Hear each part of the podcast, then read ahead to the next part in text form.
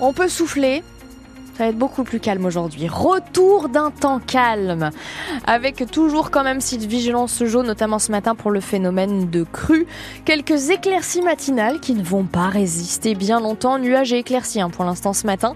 Et le ciel sera plus couvert en fin de matinée et dans l'après-midi. Plus frais quand même ce matin, mais un petit pull. Hein. 4 à Avranches, 4 aussi à Coutances ou encore à Montebourg. Les infos de 6h, Katia Lotrou et un jour ne fait pas l'autre côté météo, hein, parce que hier c'était la tempête dans le Cotentin. On a relevé jusqu'à 131 km heure à Barfleur, 118 à Cherbourg.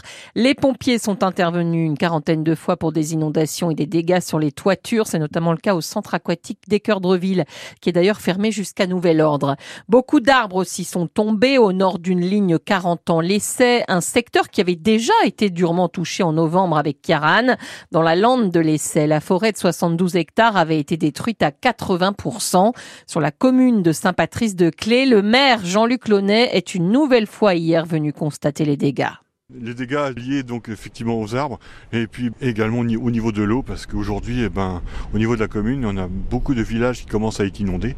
Donc c'est voilà problème sur problème euh, tout de suite. C'est avec les sols qui sont très très humides, donc ce qui fait que bah, les arbres, euh, ceux qui restent encore debout, bah, ils ont du mal à tenir quoi. Donc le moindre petit coup de vent et puis ça y est, ça, tombe. L'eau est à fleur de route, donc ce qui fait que là il est impossible aujourd'hui de travailler dans, la forêt. C'est que de, l'eau partout.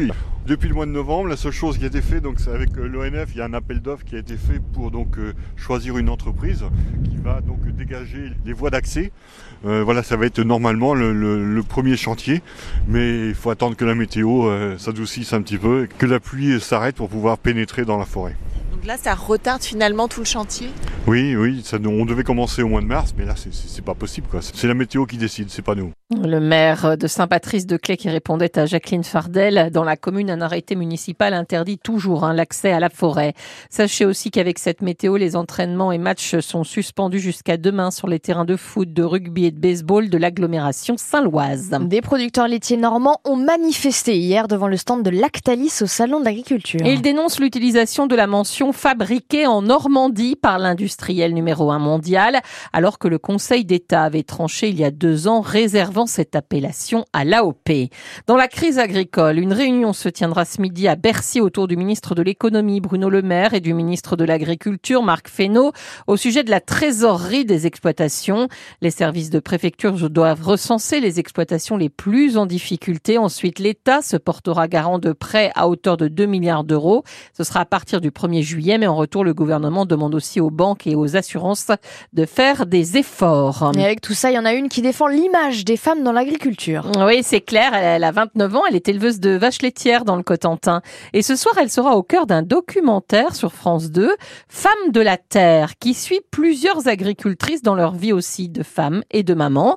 Aujourd'hui, près d'un tiers des agriculteurs sont des agricultrices. Notre manchoise Claire espère susciter des vocations. Ça permet déjà de partager l'agriculture par le biais de portraits de femmes et aussi bah, de les mettre en avant et de montrer qu'elles peuvent exercer le métier sans, problème et que, si elles le souhaitent, elles peuvent le faire. Et euh, encourager aussi les femmes qui n'osent pas forcément faire le métier de se dire bah tiens ces femmes-là le font ou font ces activités alors euh, pourquoi je le ferais pas moi-même? Ça, me tenait à cœur de partager pas que mon quotidien euh, même si je partage pas beaucoup mon quotidien de maman mais le fait que voilà on a plusieurs casquettes qu'on n'est pas seulement euh, femme, qu'on n'est pas seulement maman euh, et agricultrice, on peut être tout à la fois. Et donc c'est une organisation à trouver euh, pour réussir à tout mener de front. Quoi. Après, euh, je trouve une femme doit toujours faire plus ses preuves euh, qu'un homme, mais euh, je trouve qu'il y a du mieux, du positif. Et ça a beaucoup évolué ces dernières décennies.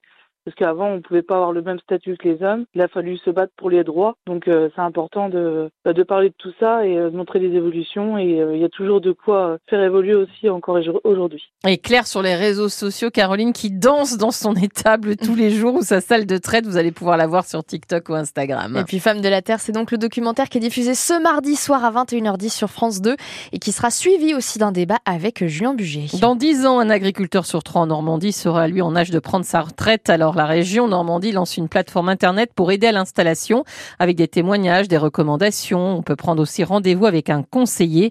La plateforme c'est installer-transmettre-normandie.fr. 6h05 sur France Bleu Cotentin Football, la superbe performance du stade Malherbe Caen. Les hommes de Nicolas Seub ont dominé sur le score de 2-0 le dauphin du championnat de Ligue 2 Angers hier.